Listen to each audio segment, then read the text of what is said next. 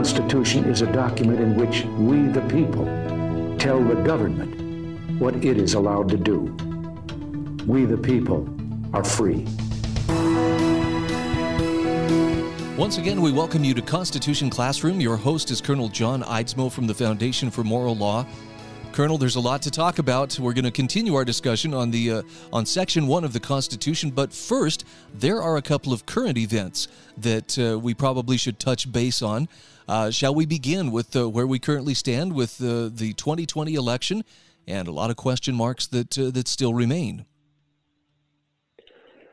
I wish I could give you some definite answers on that, Brian. I can only say that the 2020 election is still unsettled. We have congressional races going on, and looks like, as far as I know, all of these have been, at least a winner has been declared. I'm sure there'll be recounts. There is one in Iowa, in the 2nd or Southeastern District of Iowa, where Ms. Miller-Meeks has, as of right now, been declared the winner of her race by 6 votes, and several others that are close, but not that close. But it looks like Republicans have made substantial gains in the House, and however, not quite enough to gain a majority in the House. And then in the Senate, right now it's pretty well settled. The Republicans have 50 seats in the Senate. Democrats have 48, and that includes 2 that are not actually Democrats, but the caucus with Democrats, so we'll call that 48, with 2 seats still undecided off in early January. Now, those 2 are Georgia. Georgia had 1 senator who'd been elected to a full term and is up for re-election, another who'd been appointed to fill a vacancy and therefore is up for re-election. In both of these, the incumbent received just a little less than a clear majority.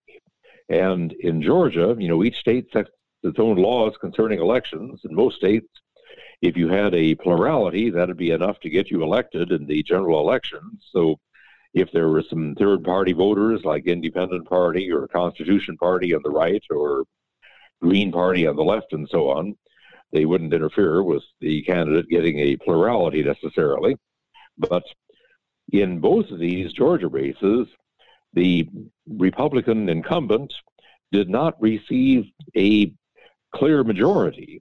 In one, Senator Perdue, he received just barely under 50% and had quite a bit more than his Democratic opponent, but not a majority, and so there has to be a runoff. And in the other, Senator Kelly Loeffler was quite a bit short of a majority, but anyway, so in both of these, there is going to be a runoff in early January, and I can only say that attention needs to be focused there because control of the Senate will be determined by this election. If the Republicans gain one or both of these seats, they'll have a clear majority in the Senate, and assuming that all of their members will vote together, that means that any of the radical Democrat agenda will not be able to get through the Senate, and for the next 2 years at least, it means that much of this agenda will be held up. On the other hand, if the Democrats win both of those Georgia seats, then it would be 50-50, and then the vice president, who under Article 1 of the Constitution serves as presiding officer of the Senate, the vice president then would cast the deciding vote for committee chairmanships, for tie votes, and other matters. And if the vice president were to be Kamala Harris, then, of course, that would mean that the Democrats would control both houses of Congress, plus the presidency, if they win the presidency. And the result of all this, then, would be that they could possibly get their radical agenda through. A lot of that will not get through if Republicans hold control of the Senate. So right now it is of vital importance that Republicans control the Senate, and I would urge listeners, if you are concerned about this, you might go online and make a contribution to the candidates of your choice in the Georgia election. I will say that The issue probably is not going to be so much persuading people to vote for one candidate or the other. Probably most have their minds pretty much made up. The issue rather will be who can get their people out to the polls the best. And Karl Rove, for example, made the statement that, well, he personally didn't care a whole lot for this advanced voting stuff. In this case, he said, get your vote in so you can be sure that it counts. It could be that on election day, you have what we in the Deep South refer to as black ice. That is where the asphalt highways have a coating of ice on them, and it could be that you'll be unable to get to the polls on Sunday or on election day. So by all means, get your vote in now so we know you have that settled. And if you have contributions that you care to give to this, I would certainly suggest you looked at those Georgia Senate races as a place to give those contributions. Now, another matter that's going on, of course, is the disputed presidential election. And a lot of people have to be reminded that this still is in dispute because the media is talking about President-elect Biden and Vice President-elect Harris.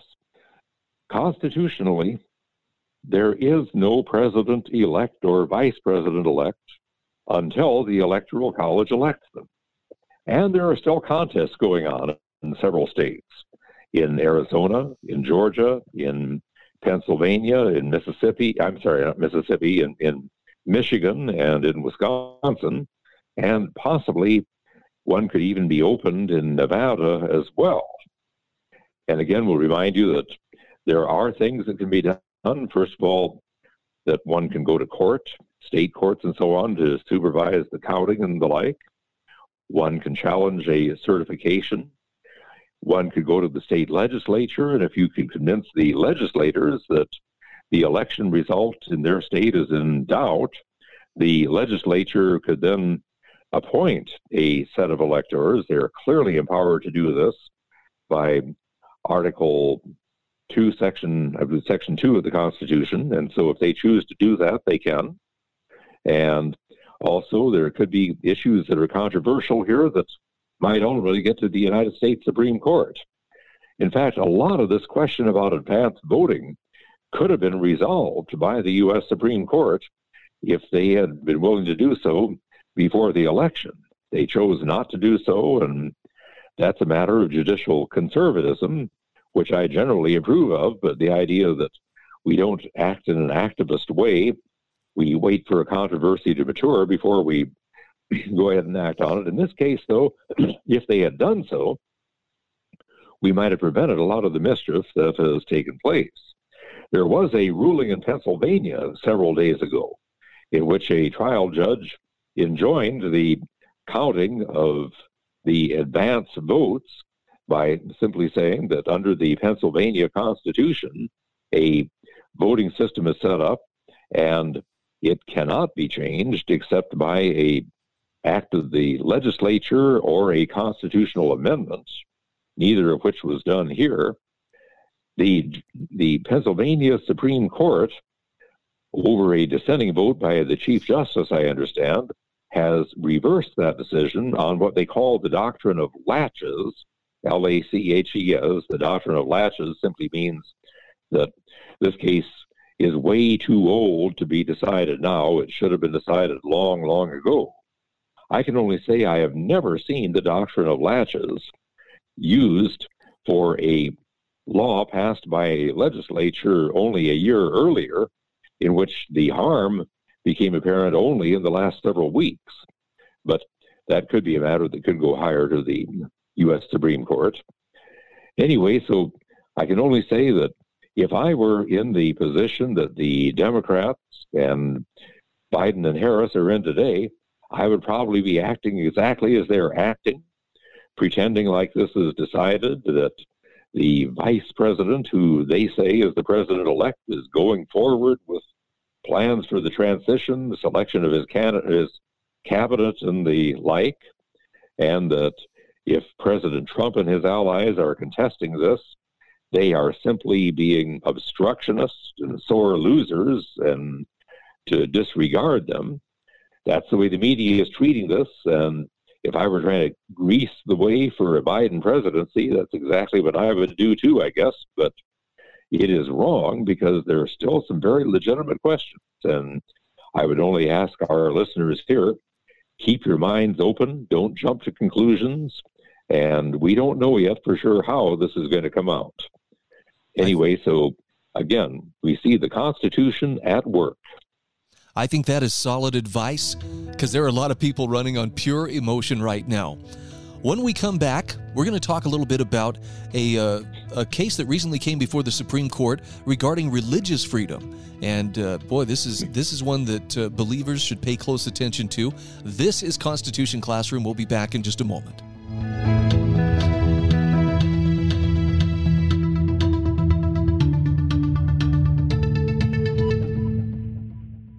If your credit card bills have gotten out of hand and you care about your credit, call Consolidated Credit now. If the interest rates on your credit cards are so high, it'll take years to get out of debt. Call Consolidated Credit now. They've helped over 6 million people with credit card debt. Without destroying your credit, they can consolidate your debts into one lower payment, reduce your interest rates, and get you out of debt fast. The program works. Call Consolidated Credit now.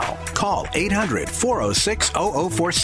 800-406-0046. 800-406-0046. That's 800-406-0046. Consolidated Credit Counseling Services, Inc., 5701 West Sunrise Boulevard, Fort Lauderdale, Florida, 33313. Licensed by the New York Department of Financial Services and by the Vermont Department of Financial Regulation. Maryland DM 1492, Oregon DM 80092. Licensed by the Virginia State Corporation. Commission license number DC-83. Service may adversely affect the individual's credit. Non-payment of debt may lead to additional finance charges or collections activity, including legal action, not a loan company. If you've fallen behind in your credit card payments during the shutdown, you're probably feeling some added pressures. And even a brief history of late payments can lead to a big drop in your credit score. But you don't have to solve these problems alone. Trinity Debt Management can help. We'll work with your creditors, put a stop to late fees and other penalties, and make a plan that helps you get caught up.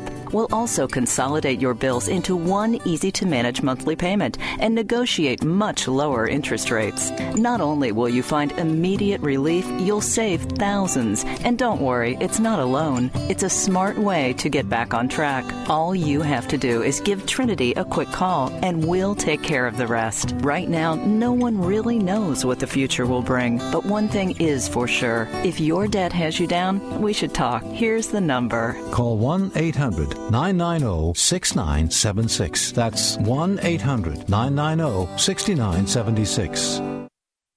You've heard me talking about MyPillow for 3 years, folks. It's the truth. I get the best sleep of my life with a MyPillow.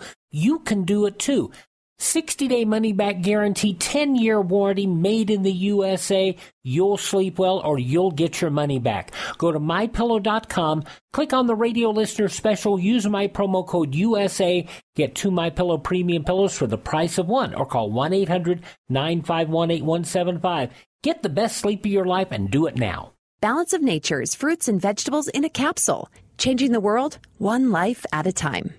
When I first switched over, because I stopped taking the other supplements I was taking and switched over all the way to Balance of Nature, I really noticed a huge difference. It was amazing. Like better sleep, better attention, better energy. It was just really, really great.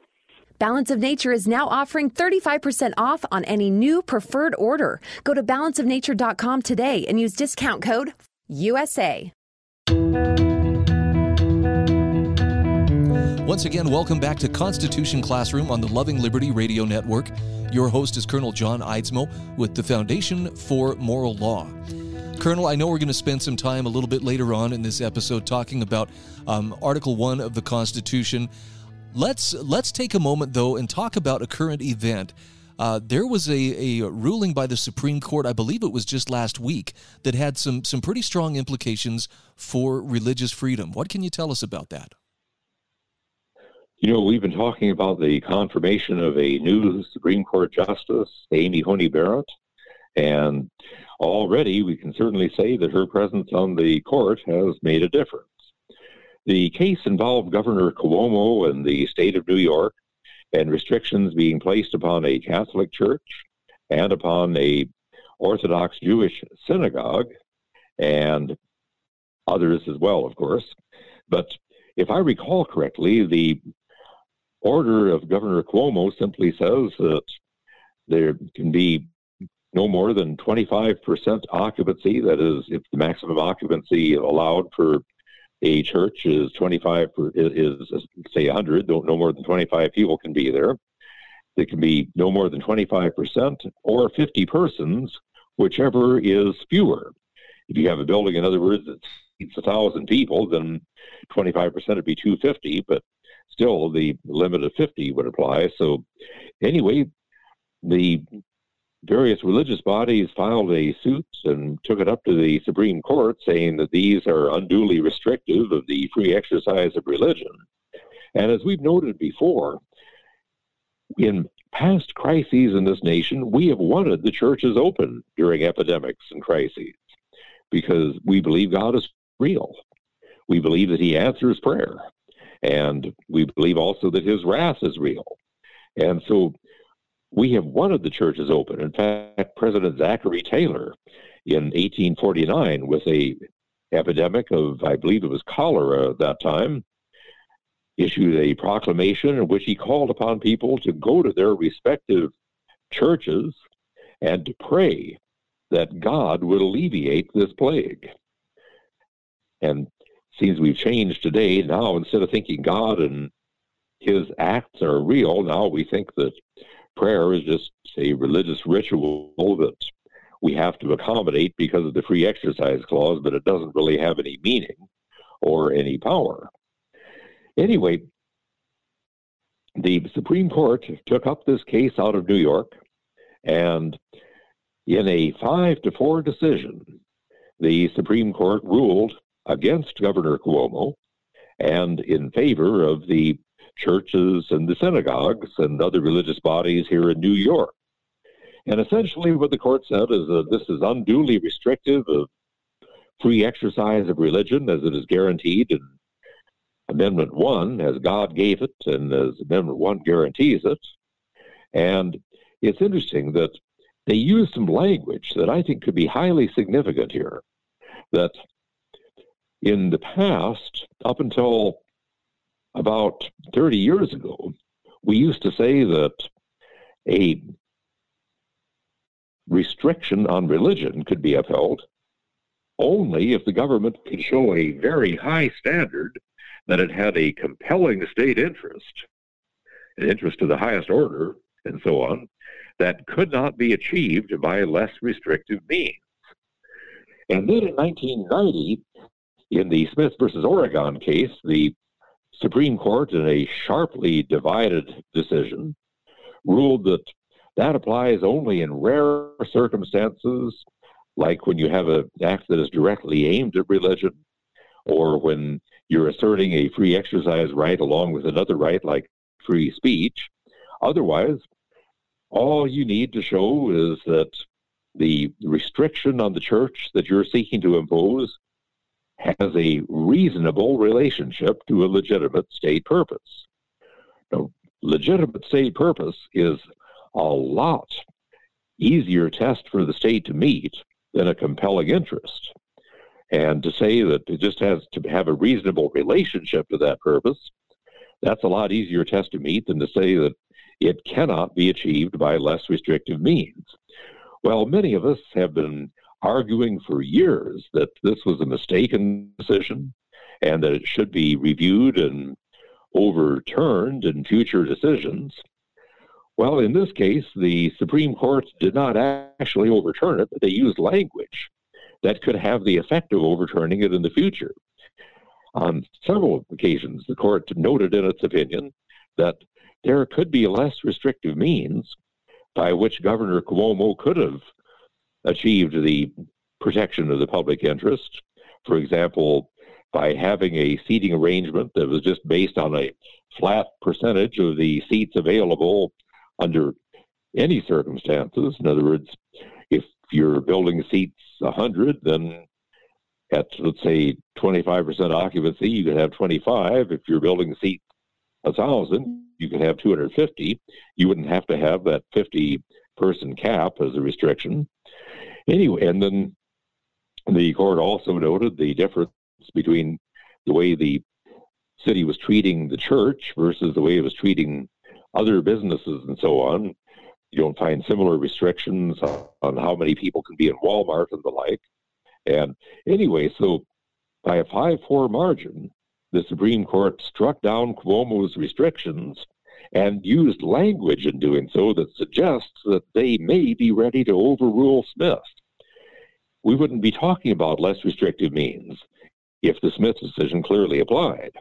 And anyway, the fact that they talked about less restrictive means suggests that they may be ready to overrule the Smith decision, and there's a case coming up, Fulton versus City of Philadelphia. It involves a city's licensure of foster care facilities and requiring those foster care facilities to be willing to place children in same-sex families and the like. And when that case comes before, well, it's already argued before the court, we're still waiting for a decision. When that case is decided, we may see the reversal or the overruling of the Smith versus Oregon or unemployment services case that we've been looking for now for about 30 years. But the point simply being, the court now has taken a clear stand that there is a protection for the right of free exercise of religion here. Also, the court and Justice Alito's opinion made this point very clear in this case. There's been a case that a lot of us have been very concerned about in this area. It's a 1905 case, Jacobson versus Massachusetts, case that involved compulsory vaccination when there was an epidemic. And anyway, in this case, Justice Alito, in his opinion for the court, simply noted that this is a 1905 decision.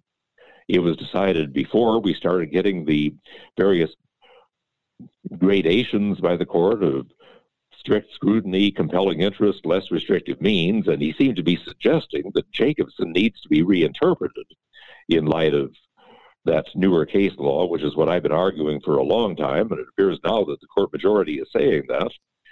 But also another concern we've had is executive orders here. Executive orders that just seem to be repeated. You know, you see an executive order for a short period of time, but then after 30 days, 60 days, the order is just simply renewed for another 60 days and so on. And the question is, can they do that? Well, here is an eloquent statement by Justice Alito in that decision. He said, even if epidemics should cause a constitutional holiday, that holiday cannot become a sabbatical, meaning even if there could be a brief suspension of constitutional liberties, that can be extended over and over again, as has been the case. Major victory for religious liberty. Well, there's some good news, and we've been needing some good news for a change, so I'm happy to hear it. We will take a very quick break. When we come back, we will be talking about, we'll delve more into the Constitution, particularly Article 1, and we'll be back with Colonel John Eidsmo from the Foundation for Moral Law. This is Constitution Classroom.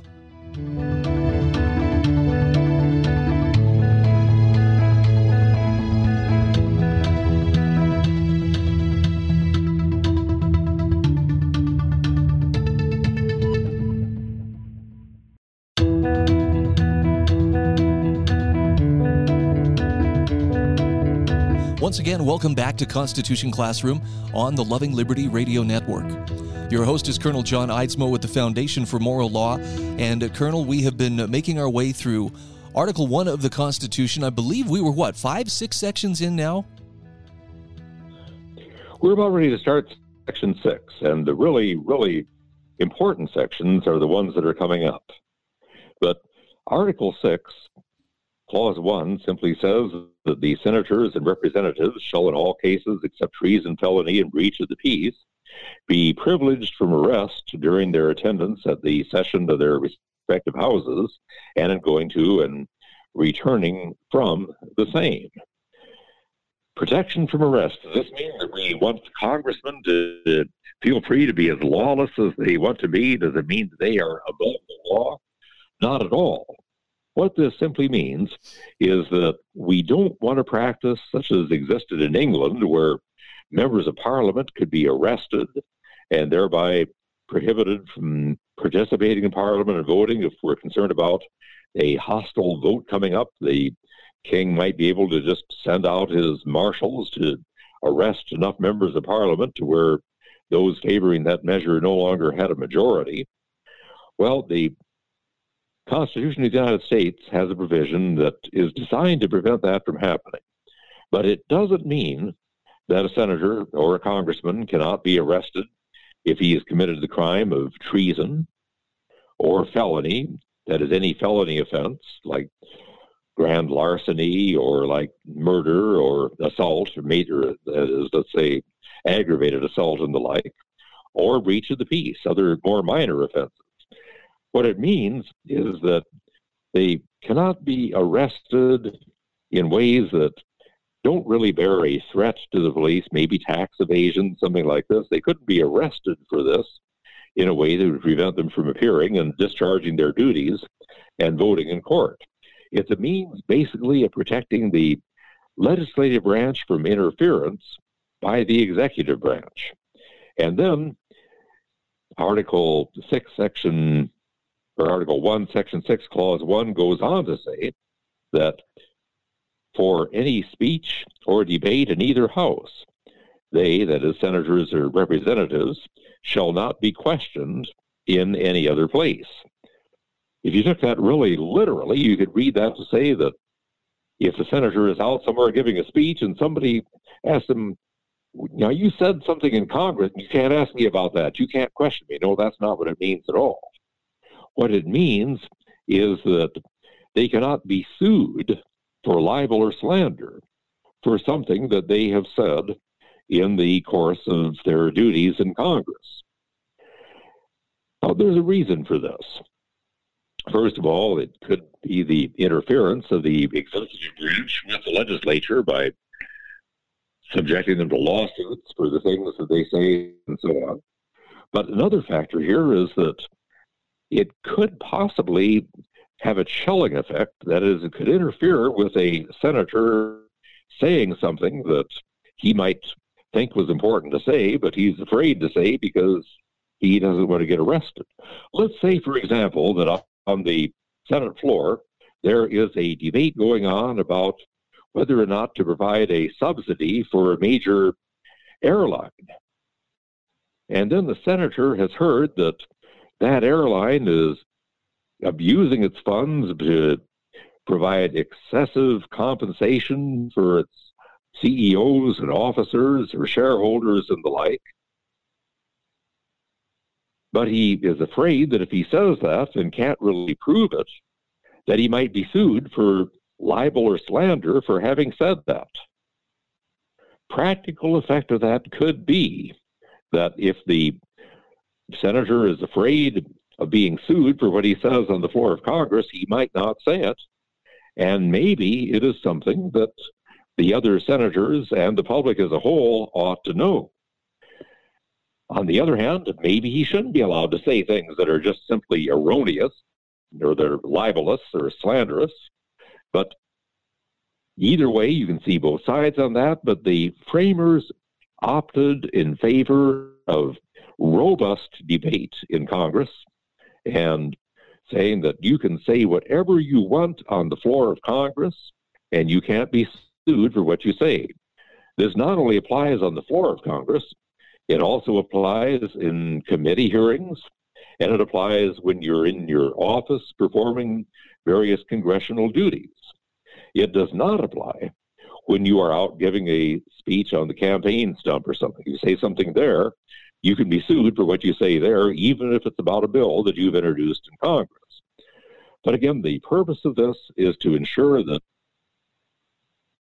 Congress makes its decisions based upon full knowledge of the facts, and the best way to get full knowledge of the facts is full disclosure. And that's just generally a rule that we need to remember today, because today we are hearing so much about politically incorrect speech, cancel culture, and things like that. And it seems like things that for a generation or so we took for granted that free speech was close to being an absolute, with a few exceptions like obscenity and clear and present danger and a few things. But now we have to balance that against whether or not you might offend somebody or whether you might say something politically correct, things like that. And so it seems like the left is now taking the position that there are other things that trump freedom of speech. In fact, what I found really interesting in the last couple of years, we've had, for example, a bill in the Alabama legislature that passed, a bill that provided that universities could not stop conservative speakers. Well, it didn't say conservative speakers, but that's what it was aimed at, but couldn't stop speakers from speaking based upon their ideology. Amazingly, the American Civil Liberties Union came in and gave testimony in the committee hearing against that bill.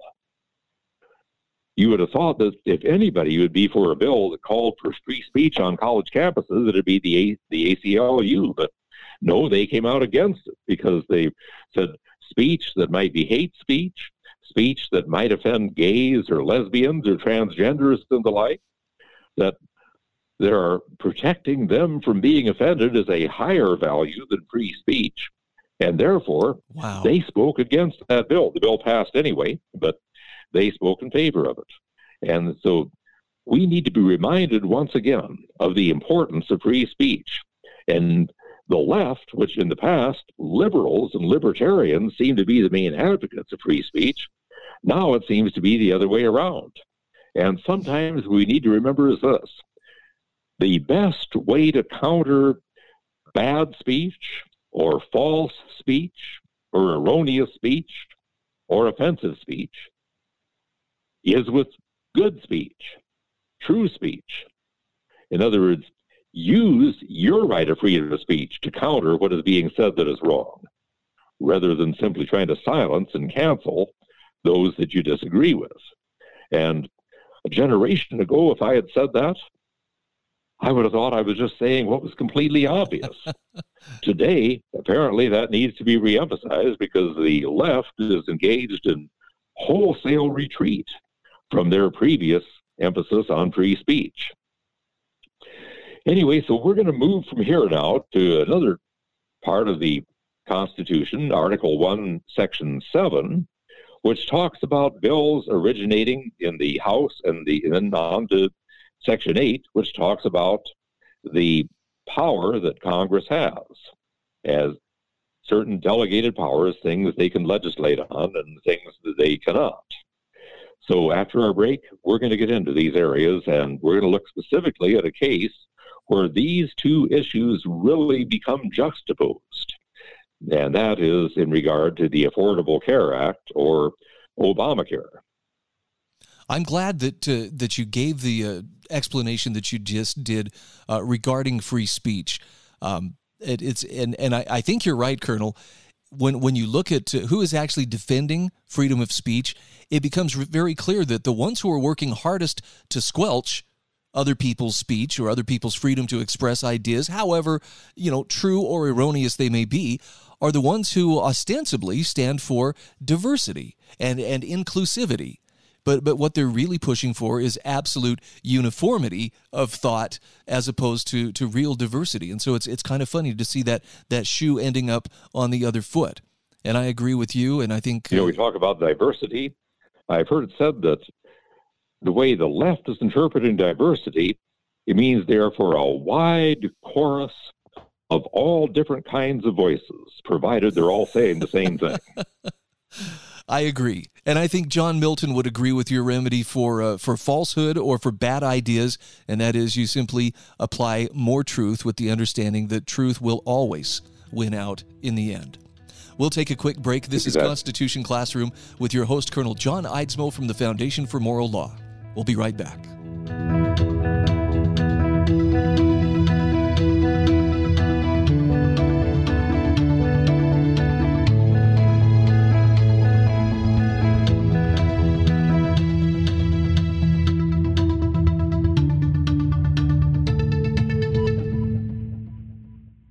Tell me why Relief Factor is so successful in lowering or eliminating pain. I'm often asked that question. Pete and Seth Talbot, the father and son founders of Relief Factor, tell me they believe our bodies were designed to heal. The doctors who formulated Relief Factor selected the four best ingredients, 100% drug-free ingredients that each help your body deal with inflammation. Order the 3-week quick start now. Discount it to only $19.95 to see if it will work for you too. Call 800-500-8384. ReliefFactor.com.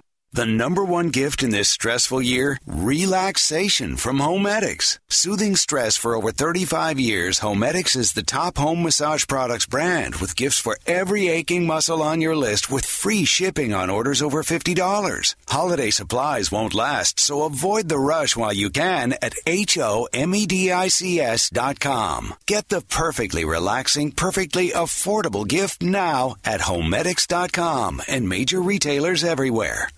We all have health goals, but let's face it, you are living in some fantasy world if you think you are suddenly about to start eating better. In fact, have you thought of this? How many different servings of fruit have you eaten today? How many servings of vegetables? And sorry, Dad, French fries and ketchup don't count. The experts recommend eating over 10 servings of fruits and vegetables each day. That's where Balance of Nature comes in. With 3 fruit and 3 veggie capsules, Balance of Nature gives you all your daily recommended servings and contains 31 different fruits and vegetables. Right now, Balance of Nature is offering free shipping and 35% off any new preferred order of fruits and veggies. Change your life now by calling 800-2468-751. That's 800-2468-751. Or by going to balanceofnature.com and make sure to receive this special radio offer by using discount code USA. Do you think some of the top investors in the world are buying gold? Recently, a handful of billionaires have been accumulating gold over other forms of investments. When the world's financial moguls like Sam Zell begin choosing metals, perhaps it's time you listen and follow suit with your own personal investments. Gold is formally recognized as a hedge against currency depreciation and inflation. Take David Einhorn as one example. Einhorn founded Greenlight Capital in 1996 and surged that fund from $900,000 to as high as $11 billion. Einhorn believes that the central bank's recent stimulus efforts will have an effect on pushing up the value of gold. He keeps 10% of his firm's value stored in gold bullion. If you're interested in knowing more about gold, platinum, and palladium, call Noble Gold for a no-pressure consultation. They have the most experienced representatives and an exclusive pipeline to metal sources. Visit them at noblegoldinvestments.com. That's noblegoldinvestments.com. Welcome back to Constitution Classroom. Once again, we are with Colonel John Eidsmo from the Foundation for Moral Law. And, Colonel, we are ready to move on to more of Section 7 and Section 8 of Article 1. You may recall, Brian, that last week I asked you a question.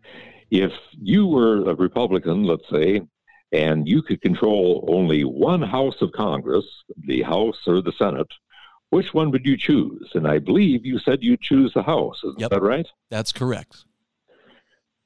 And there are some good reasons for that. There are also reasons for choosing the Senate. There are powers that each has that the other doesn't have. For example, there are a few powers that the Senate has that the House has nothing to do with. The Senate confirms federal judges, including Supreme Court justices. The House has nothing to do with that. And in the last 2 years, if we did not have control of the Senate, but control of the House, we wouldn't have been able to get Justice Kavanaugh and Justice Barrett through the Senate at that time. So that's a very important power. The Senate also has the power to confirm certain high officials in the executive branch, cabinet and sub-cabinet level. Below that, they're pretty well subject to the civil service system. And another power the Senate has that the House has nothing to do with is the power to confirm treaties. If we enter into a treaty with a foreign country, that treaty has to be confirmed by a 2/3 vote of the Senate. Now, a power that the House has is they have the power to, as we saw in the last year, to institute impeachment proceedings. They can impeach, but as we saw last year also, while the House can impeach, that is, Impeachment does not mean removal from office. Impeachment is kind of like, well, sort of like an indictment, and then the Senate will try the actual offense, or some say that the House's role is to decide guilt or innocence, and then the Senate decides what the penalty should be. But if the House votes to impeach, then it goes to the Senate, and the Senate decides whether or not the president or any other federal official, including a justice, should be removed from office. And that has to be done by a 2/3 vote of the Senate. And, of course, well, the Senate, or rather the House, by a very narrow margin, voted to impeach President Trump. When it went to the Senate, there was not a majority there to remove the president, and so he was not removed. There was not a 2/3 majority or even a majority to remove him, so he was not removed. I say that because in a lot of organizations, it's very different. In a lot of organizations, their constitution uses impeachment and removal in exactly the same way. But in our U.S. Constitution, impeachment and removal are not the same, and the House begins impeachment proceedings. The Senate is the one who will actually decide whether to remove. In fact, prior to the Clinton impeachment back in the 1990s, I would ask my students whether any president of the United States had ever been impeached. And usually they would say no. And then I would remind them that, no, we did have a president who was impeached. That was President Andrew Johnson. A majority of the House voted to impeach him, but there was not 2/3 of the Senate to remove him, so he was not removed. He finished his term of office. The same was true of Clinton, and after this happened with Clinton, then people were much more aware, at least law students I found were much more aware that impeachment and removal are not the same thing under the U.S. Constitution. But here's something else now, and this is another reason why you might decide that it's more important to control the House, and that's that the House initiates taxation. We talked about this some last week, or 2 weeks ago, I should say, but the Article 1, Section 7 says that all bills for revenue must originate in the House. And the reason for this is simply that the House represents the people, the taxpayers. The Senate, as you recall, up until the 17th Amendment, the 15th Amendment, no, the 17th, the Senate was chosen by the state legislatures. The House was chosen by the people. And since the legislature isn't paying taxes, the people are paying taxes, therefore the body of Congress that represents the people should initiate all bills for taxation. And so that's a power that applies to the House, the power to originate taxation. And anyway, this becomes quite important because as we move into Article 1, Section 8, where we see the powers of Congress, well, Article 1, Section 8 begins by saying the Congress shall have power to lay and collect taxes, duties, imports, and excises, to pay the debts, and provide for the common defense and general welfare of the United States. So Congress has the power to levy taxes. Now, when we saw the passage of the Affordable Care Act, or as we call it, Obamacare, back in the beginning of the Obama administration, you recall that the Senate passed this bill and they put it in the Senate first because they thought that it would have a better chance of passage in the Senate. After it passed the Senate, then it went to the House, and you recall there was a lengthy proceeding. It was on a Sunday, as I recall, and we saw this live on television as this is going on, and they were a few votes short of having a majority to pass it, and then one congressman after another would announce that he was changing his mind and had decided to support the bill. And anyway, finally it passed by the very narrowest of margins. And having previously passed the Senate, so Obamacare then became law. And then it was challenged. And you recall that there was a 5-4 decision as to whether or not Obamacare was constitutional.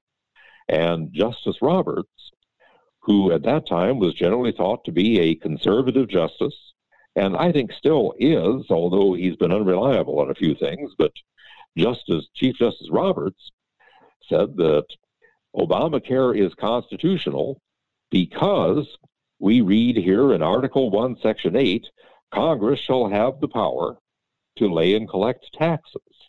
Obamacare is a tax because it has this individual mandate where you have to pay this assessment if you decide not to get insurance. And so that is a tax, and the Congress has the power to tax. Therefore, it is constitutional. Well, you may recall that the Congress in the first 2 years of the Trump administration passed the Tax Reduction Act. And in that act, one of the things they did was to remove that individual mandate from the Affordable Care Act. And no longer do you have to pay that penalty or assessment if you decide not to get insurance. So that is now out of the bill.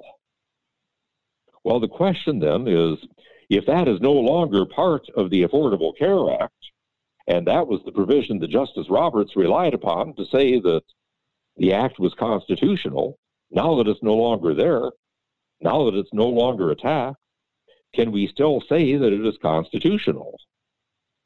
And on the other hand, if they are going to say that it still is a tax, then we've got another issue that they have to face, and that is, if it is a tax, well, then what we read here in Article 1, Section 7 is that taxes have to originate in the House, and all bills for raising revenue shall originate in the House of Representatives.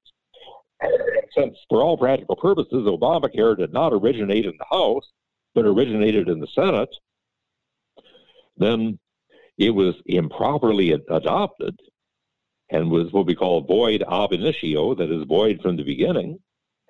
And that being the case, then, it's unconstitutional for that reason.